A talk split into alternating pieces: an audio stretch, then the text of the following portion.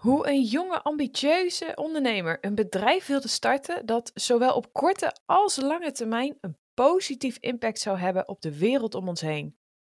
In Nederland hebben we nog maar 15% over van de inheemse planten en diersoorten die we in 1900 in ons land hadden. Ter vergelijking, het Europese gemiddelde ligt op 40%. Oftewel, wow, er is flink wat werk aan de winkel. Matthijs stilt in deze aflevering zijn frustraties, maar ook vooral zijn positieve en oplossingsgerichte manier van denken.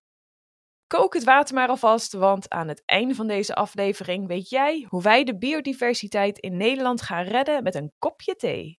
She loves to travel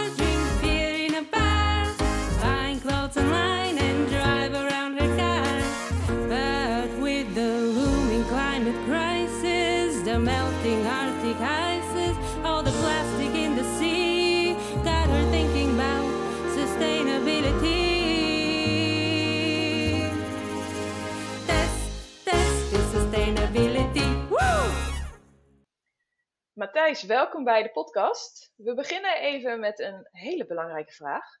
Van welke omkruide thee krijg jij een glimlach? Oeh. Eh, ik denk eh, de boswandeling blend. Oeh, dat klinkt als een eigen creatie. Wat zit er allemaal in? ja, daar zitten uh, moeraspirea, vlierbessen, dendennaalden en nog iets. Guldenroede in. Klinkt heel creatief. Wat, eh, wat doet dat met je naast de glimlach? Eh, krijg je er energie van of is het gewoon lekker? En Wat, eh, Ja, het is een soort eh, ja, een boswandeling in een, in, een, in een kopje thee. Dus je, je, je waant je even in een, eh, in een bos. Oh, en terwijl, ook al zit je binnen eh, eh, achter een computer. En dan opeens eh, openbaart het bos zich in je theekopje. Lekker, love it. Ja. Hey, ehm, we gaan meteen induiken. Het onderwerp duurzaamheid. Is dat iets wat bij jou speelt naast jouw werk waar we straks alles over gaan horen? Ehm, ja, of, ja, ik de- denk het wel eigenlijk dat dat een onderwerp is wat bij mij speelt. Zeker omdat nou ja, mijn, eh, mijn werk en we met ons bedrijf eh, proberen een, een bijdrage te leveren aan die eh, nou duurzaamheid. Ehm, en ja, ik ben er zelf ook wel mee bezig. Zo van ja, wat, wat ehm, ja, ook erover te lezen en zeg maar een beetje over te leren, omdat het gewoon super complex is. Ehm, en daar de hele tijd van, ja, wat, wat, wat is je eigen invloed? Eh, die, eh, dat, ja, dat vind ik wel interessant. Ik vind het ook super lastig, omdat ik ook denk bij heel veel dingen die dan duurzaam zijn, weet ik wel, eh, of eh, dat je denkt van ja, ik, dat ik, of tenminste, ik merk steeds meer dat ik denk van, ik heb helemaal niet gevraagd om eh, koffie die met kinderarbeid of met slavernij gemaakt is. Ik, heb, ik wil helemaal geen koffie die leidt tot ontbossing. En ik wil, zo van, hoezo is die ondergrens? Dat, dat begin ik eigenlijk steeds irritanter. Hoezo is die ondergrens? Waarom accepteren we dat al die dingen niet deugen? Eh, Ja. Dus van, waarom wordt dat nog verkocht dan, als het allemaal niet, niet goed is?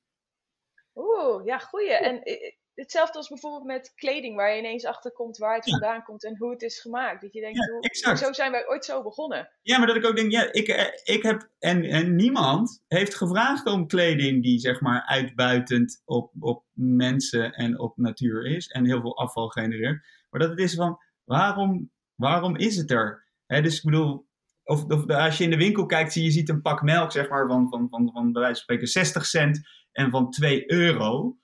Maar het is super ingewikkeld om erachter te komen, ja, waarom is dat pak melk van 60 cent misschien slechter dan die, weet ik veel, havermelk van 2 euro? En dat, dat begin ik bijna een soort van, ah, je moet zeg maar zoveel weten. Ja, en, ja, van, bied me gewoon, zeg maar, als een pak melk 2 euro moet kosten en dat het alleen havermelk of zo mag zijn, prima, maar eh, het is zo ingewikkeld om al die keuzes zelf te moeten maken. Eh, en enerzijds Ja. vind ik het ook interessant, maar dat ik ook merk van, fuck, ja, ik wil helemaal niet, eh, eh, dus ja, ik heb nooit gevraagd om die slechte producten. En niemand het raakt je ook echt, hè? Ik, ik voel je frustratie. ja, nee, en dus dat je dus dan, omdat er nu ook een beetje zo gedaan wordt van, ja, je moet met je eigen consumptie, kun je een verschil maken. Nou, dat is eigenlijk ook wat wij als Wilderland natuurlijk doen. Maar dat je je steeds meer afvraagt van, ja, je moet je iedere keer maar met je goede gedrag eh, die paar euro's extra betalen. Voor iets waar je eigenlijk nooit om gevraagd hebt. Ja, en je hoort steeds meer de term ook true pricing naar voren komen. Precies. Dat is de- en meer transparantie. Ik eh, heb een paar merken die echt gewoon super transparant zijn van hey, dit betaal je.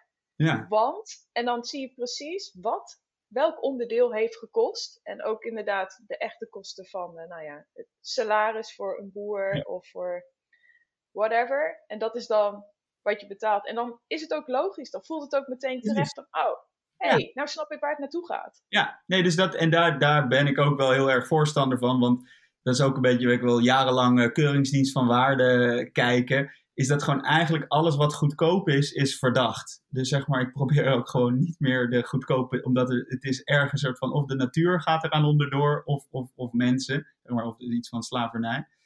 En inderdaad, als je naar die true pricing, dan, ja, dat, eigenlijk, dat is eigenlijk waar ik ook heel veel behoefte aan heb. Van, ah, kunnen we alsjeblieft, zeg maar, even eh, daar een soort van wat meer eh, transparantie in scheppen. Zodat je ook makkelijker kunt bepalen van, oh ja, eh, een, een pak van thee, melk, whatever, van onder die prijs is gewoon eh, niet oké. Ja, en ik moet zeggen, soms word ik nog wel een beetje, ja, vind ik het wel een beetje verdacht als ik ineens een grote prijs zie, maar ik zie niet waar het vandaan komt. En dan denk ik van, ja, is dit nou, Ja. is dit nou Klopt. omdat het een trend is? Ja. En dat ze daarom de, de prijs omhoog gooien? Of is het inderdaad omdat er kosten naar de juiste dingen toe gaan? Ja, nou eigenlijk, dat is precies, dus inderdaad, dat is denk ik ook de soort van nu mijn, eh, mijn frustratie. Inderdaad, de- of bijvoorbeeld bij kleding, van dure kleding is, is vaak gewoon meer marge voor dat dure merk. En zegt niks Ja. over of het goed gemaakt is. Terwijl ik vind het prima om meer geld te betalen voor iets. Maar dan wil je inderdaad wel dat het niet, eh, zeg maar, overhyped eh, eh, is. En nog steeds eh, ehm, uitbuitend op een of andere manier is. Maar nou, Ja. daar die transparantie, dat zou echt, als dat wat meer doorgedrukt, dan zou ik denk ik weer gelukkig worden. Ja, ja, eens. En het is gewoon super, dus daarom is, is het, eh, het is een beetje haat-liefde, zeg maar, met duur. Omdat het gewoon, het is zo ingewikkeld en bijna niemand weet het echt en, en snapt het echt. En er wordt inderdaad ook wel eens soms gewoon een beetje op marketing-wise gegreenwashed. En dat je dan ook weer denkt, ah, fuck, moet ik daar ook weer eh, op letten? Nou, Ja, maar ja. ja, het mooie vind ik wel, het mooie vind ik wel, wij stellen nu wel oprecht die vragen. Wij ja, dat, ja. zijn producten en, en inderdaad van, hé, hey, maar wacht, het is zo goedkoop. Waarom is dit zo goedkoop? exact. Ja, en dat je dus dat is wel een mooi begin.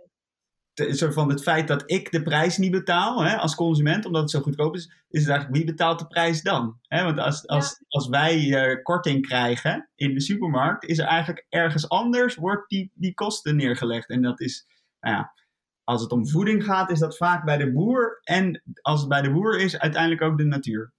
Ja, En inderdaad, en, ja, dat is ook wat wij eigenlijk proberen, die prijs door de consument te laten betalen. Zodat de rest niet eh, krom hoeft te liggen om het eh, goedkope. de, dus of de natuur of de boer niet krom hoeft te liggen om, om het werkbaar te maken. En dan hebben we het ook over, we weten wat het impact is dan van onze, van onze acties, af en toe. Zijn er ook dingen waarvan je weet, hé, hey, weet dat, dat dit slecht impact heeft, maar het brengt mij zoveel geluk, ik kies er toch voor. Een duurzame guilty pleasure noem ik dat. Een duurzame, ja, dus een niet duurzame guilty pleasure. Oké, oké, ja, we gaan kritisch zijn, ja, oké, Ja, niet duurzame... Ja, ik denk, een soort van, ik denk wel eens een soort van dat als je echt kritisch gaat kijken naar een soort van alles wat we doen, dat er, dat er bijna niks, eh, dus dat als je, dus dat bijna alles een, een niet duurzame, maar bijvoorbeeld eh, gewoon af en toe een kapsalon eten, dat vind ik heerlijk. Daar is niks duurzaams aan, maar eh, ja. Als je Wel maar- lekker, Ja, wel lekker. als vleeseter. Precies. Als je het maar, dus ik bedoel, dus zo is inderdaad vlees eten. Ik, ik eet heel weinig vlees, maar vol- volgens mij als je er echt naar zou moeten kijken, zou je echt praktisch eh, en misschien wel een paar keer per jaar maar vlees of zo moeten eten. En dat eh, lukt me sowieso nog niet. Nee, nee, hoe, vaak, ben ik wel nieuwsgierig naar, hoe vaak eet je nu vlees? Ehm, ik kook het eigenlijk bijna nooit voor mezelf. Of, ook omdat mijn vriendin al vegetarisch is, dus dat, dat helpt. Maar als ik uit eten ga of af en toe een broodje koop of zo, dan, dan zit daar, is dat niet altijd vegetarisch.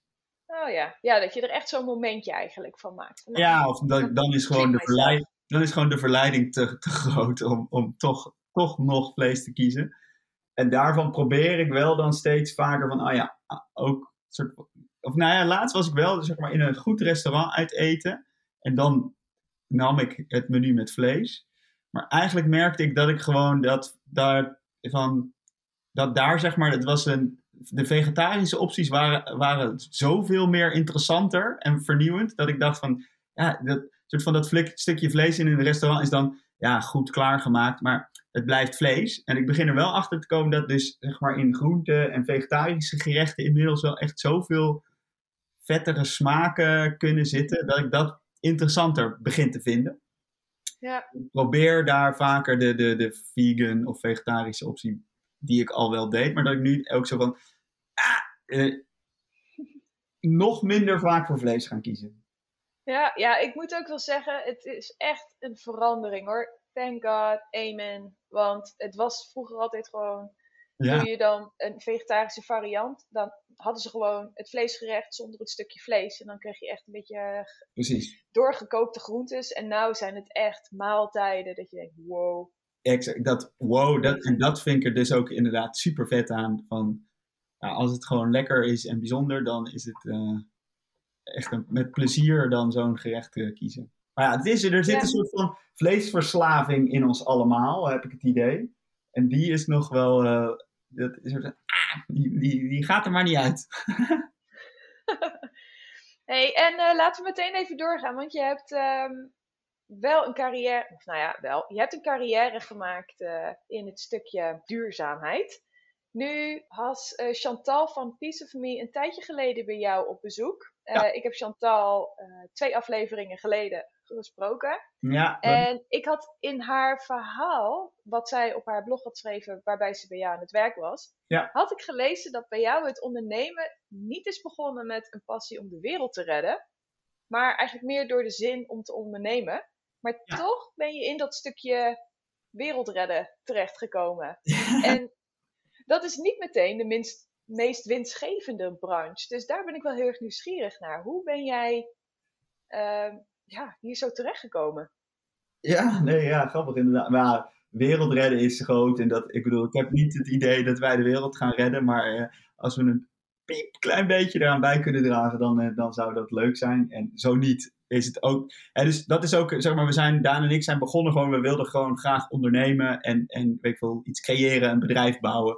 Dat, dat vind ik gewoon leuk en vet. En altijd ook een beetje side hustles gehad met, met eigen bedrijfjes oprichten. Met Ehm, maar altijd wel een soort van duurzame mindset gehad. Zo van dat ik ja, niet zomaar een soort van ja, eh, plat geld verdienen. Of eh, dan, dan raak bij mij snel de, raak ik de motivatie kwijt eigenlijk.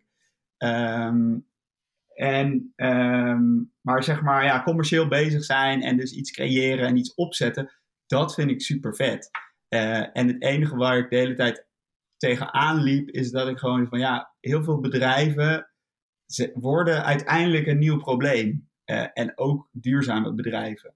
Eh, omdat als je. Hoe bedoel je dat? Ja, nou, ik deed zeg maar in het aanloop naar wat ik soort naar het beginnen van Wilderland dan het soort van gedachte-experiment. Stel dat het een gigantisch succes wordt.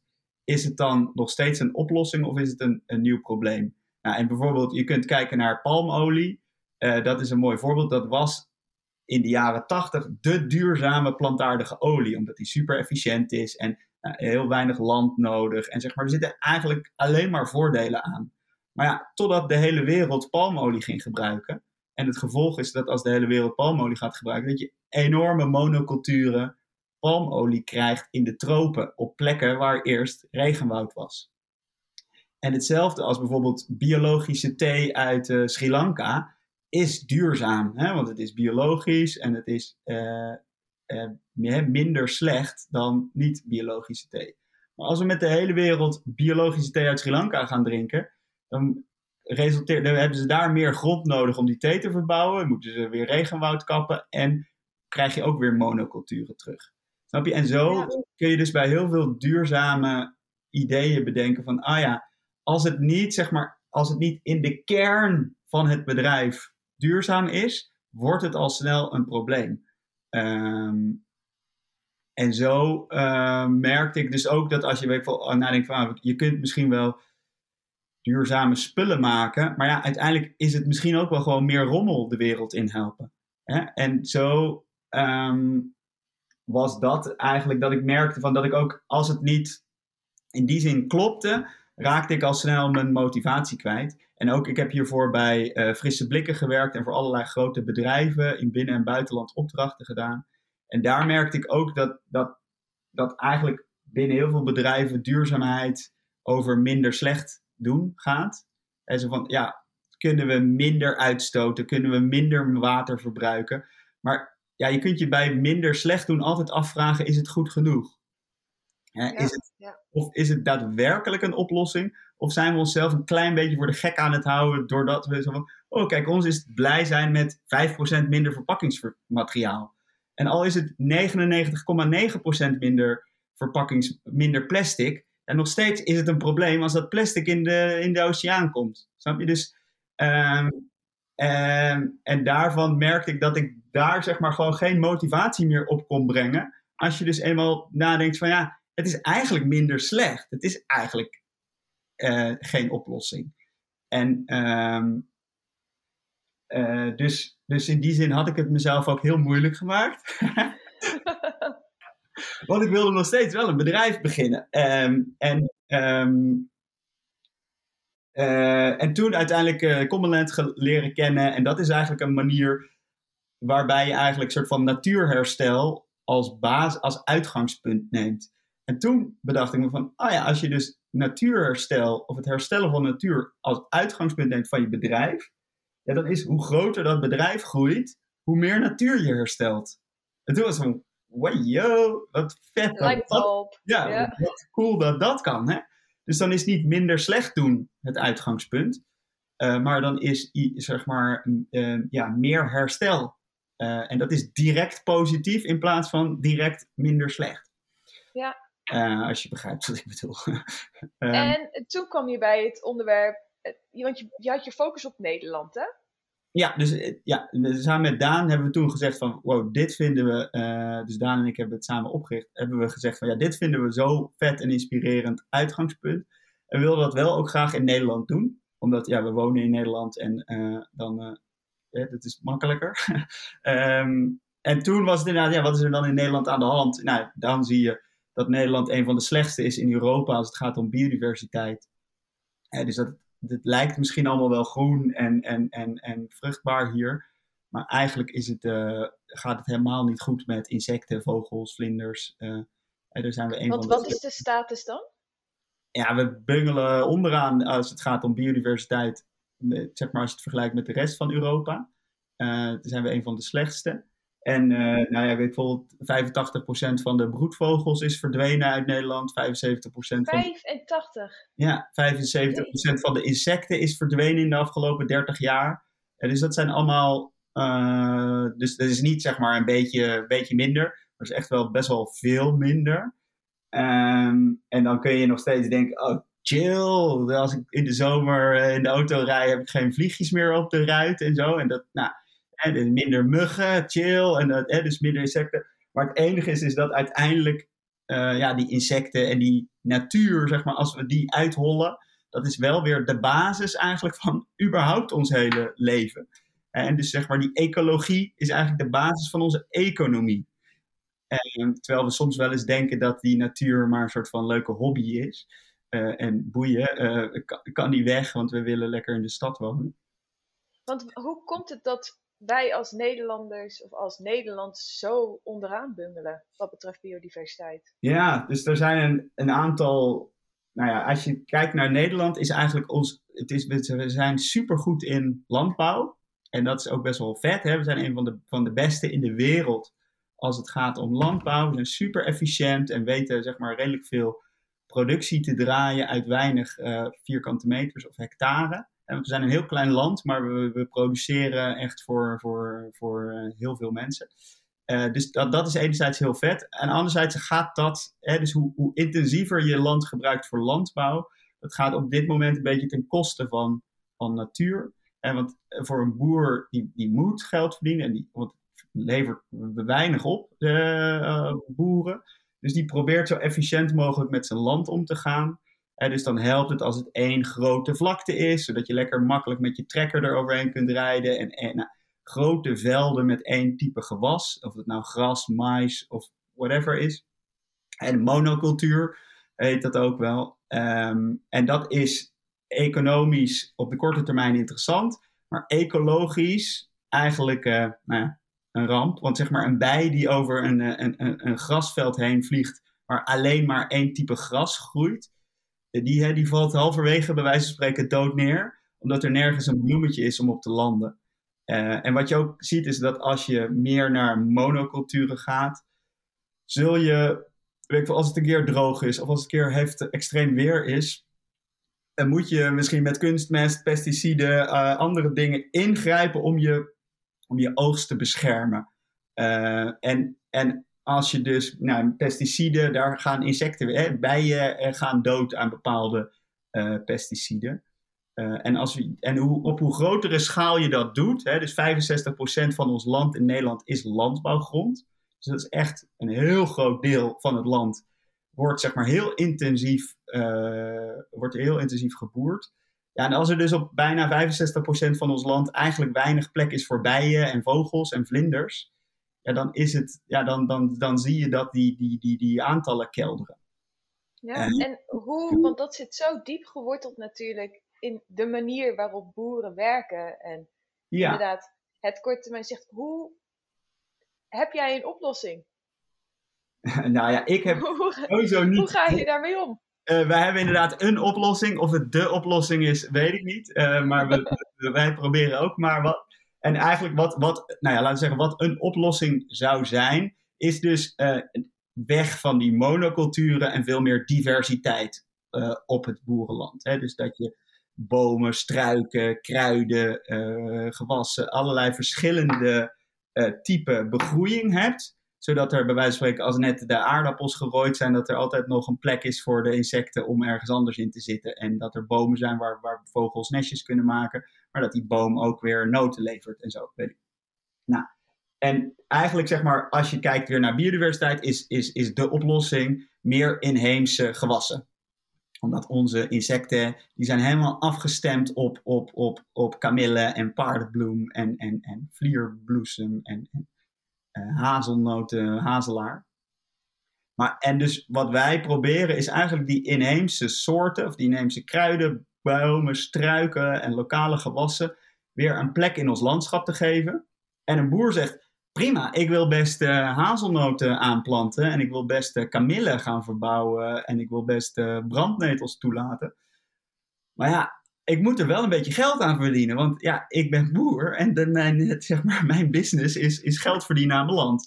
Um, en, en boeren zeggen ook, ik wil zo duurzaam als wat produceren. Dat lijkt me niets mooier dan dat. Maar ja, als er geen geld mee te verdienen is, dan houdt het snel op. Hè? Want ja, ik, ik verdien nu geld door bij wijze van spreken melk te leveren aan Friesland Campina. Maar Friesland Campina heeft geen interesse in hazelnoten of, of in eh, kamille. Ja, en wij hebben zoiets van, doordat wij markt kunnen creëren voor lokale kruiden, lokale kruidenthee, maar ook lokale noten en bessen en al die dingen, kun je aan die boeren laten zien, kijk, er is markt voor kamille uit Nederland. Hè, waarin eh, zeg maar, praktisch alle kamille die we drinken in onze thee komt uit India of Egypte. Maar als wij weer eigenlijk met z'n allen Nederlandse kamille gaan vragen in onze thee, en dan zullen er boeren dat moeten gaan verbouwen. Nou, en zo krijg je dan dus vraag voor lokale inheemse gewassen. Dat is eigenlijk wat wij proberen te doen. Uh, en dan zeggen boeren, ah, te gek, ik ga wel onkruid verbouwen. Hè? Want als er dus als er geen geld aan die inheemse kruiden te verdienen is, dan ziet een boer ze als onkruid. Maar als er geld aan te verdienen is, dan wordt het niet onkruid, maar dan wordt het een gewas. En dan zeggen boeren, hey, dat is interessant.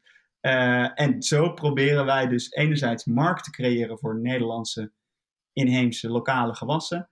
En daarmee boeren te stimuleren of met boeren te werken aan van, hé, weet je, ge- geef ze maar weer een plek op je land. Want we betalen er goed voor. En je kunt er gewoon echt goed geld aan verdienen.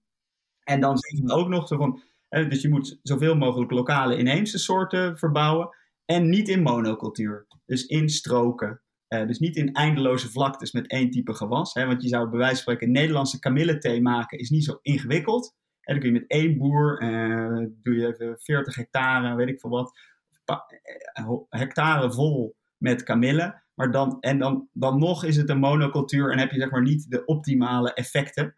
Ehm, en dus willen wij eigenlijk, nou ik weet niet of de luisteraars, eh, of jij eh, eh, The Biggest Little Farm hebt gezien. En dat is eigenlijk een, mooi- een heel mooi voorbeeld. Waar, daar zie je eigenlijk zo van en veel meer diversiteit en een soort bruisend, zoemend geheel. Met heel veel verschillende soorten naast elkaar. Die allemaal eetbaar zijn en die je allemaal kunt oogsten. En dan heb je dus zowel, is het wel productief, hè? je kunt er geld aan verdienen als boer. Maar het is ook van waarde voor de natuur. En hoe wordt daar nu op gereageerd? Want je bent al een tijdje bezig. Ja. Wat is de status? Hoe reageren boeren? Hoe reageren consumenten? ja, Hoe zit jij op weg met dat, met die visie? Ja, dit gaat, eh, de boeren zijn eigenlijk hartstikke enthousiast. Eh, dus die waren in het begin een beetje sceptisch van, oké, jullie gaan onkruiden verkopen. Eh, zo en kwamen we wel wegenbree oogsten en paardenbloed dat zegt van, krijgen jullie het wel verkocht? En wij zo, ja, hup, kom maar door. Want, eh, eh, en dus zodra die boeren zien dat er, dat er geld te verdienen is, en eigenlijk worden ze er heel enthousiast van. We hebben zelfs nu een wachtlijst aan boeren. Dus er willen meer boeren met ons meedoen dan dat wij nu aan afzet of verkoop hebben. Dus we moeten, ja, dus dat is echt hoe meer wij groeien, dus hoe meer mensen onze producten kopen en drinken en eten, met hoe meer boeren wij kunnen werken. En het goede nieuws is dus dat de boeren echt in de rij staan om met ons te werken. Omdat ook heel veel boeren zeggen, die weten ook van, ja, die manier zoals we het nu doen, ja, ik, ik vraag me af of dat de toekomst is. Wat de toekomst wel is, weten we eigenlijk allemaal niet. Maar laten we deze route ook maar eens proberen. En zo willen wij dus voor boeren ook zo heel laagdrempelig en makkelijk zijn. Maar weet je, laten we samen kijken of het werkt en, en, en hoe het werkt voor jou en hoe het werkt voor ons. Nou, dus dat is superleuk eigenlijk om samen te werken met die boeren op deze manier. Heel positief en helemaal ook van, weet je, het, wij ja, geen oordeel over hoe die boeren nu werken. Ik, ik snap het compleet. Hè? Dus, dat we, het leuke is om te kijken naar hoe het, hoe, het, hoe het ook zou kunnen.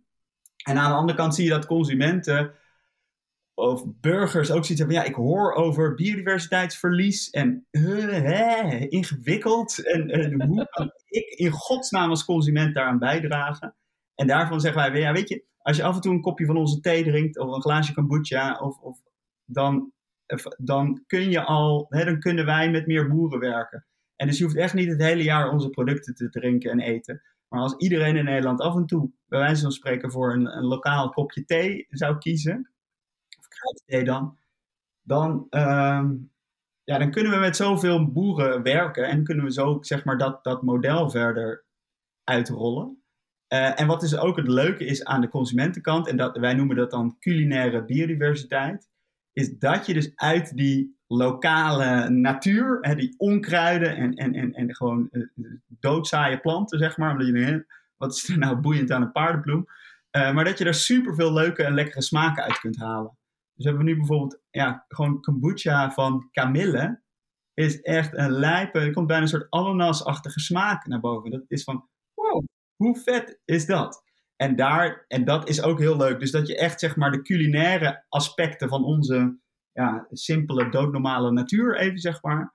Dat dat echt. En er zijn zelfs uh, ja, gewoon twee Michelinsterren tenten. Dus restaurants met twee Michelinsterren. Die ons uh, ze thee en andere producten nu op de kaart zetten. Omdat het van zulke culinaire waarde is. En dat is, dat is wel echt heel vet. Dat je van, van onkruid iets super culinairs kunt maken. En dus zo zie je dat het ja, mega, eigenlijk mega interessant is om, om veel meer naar je eigen omgeving te kijken. En van ja, wat, wat groeit hier? En oh, het is eetbaar. Oeh, hoe smaakt het? Wat kun je ermee? Oh, die, je kunt het drogen, je kunt er thee van zetten, of je kunt er kombucha van maken, of je kunt er siroop mee trekken. Nou, er is heel veel mogelijk. En dat is zelfs bier brouwen met onkruiden. Ja, we hebben eigenlijk zoveel pareltjes in onze bermen ja. staan. Maar ja, het is inderdaad, hoe zijn we ermee? Ik ben ermee opgegroeid met brandnetels, oppassen. eh, ja, en ik ben er een keer Ja. met mijn gezicht vol ingevallen. Dus het is niet meteen een leuke associatie wat ik met brandnetels heb. Ja, Maar het is inderdaad met een andere bril kijken naar de natuur hier. En ja jij zegt dus, door af en toe even een kruidenthee ook van jullie eh, te drinken, dan draag je daar ook weer bij op een andere manier aan de biodiversiteit. Ja. Heb jij nog andere tips die je aan mij en de luisteraars kan meegeven?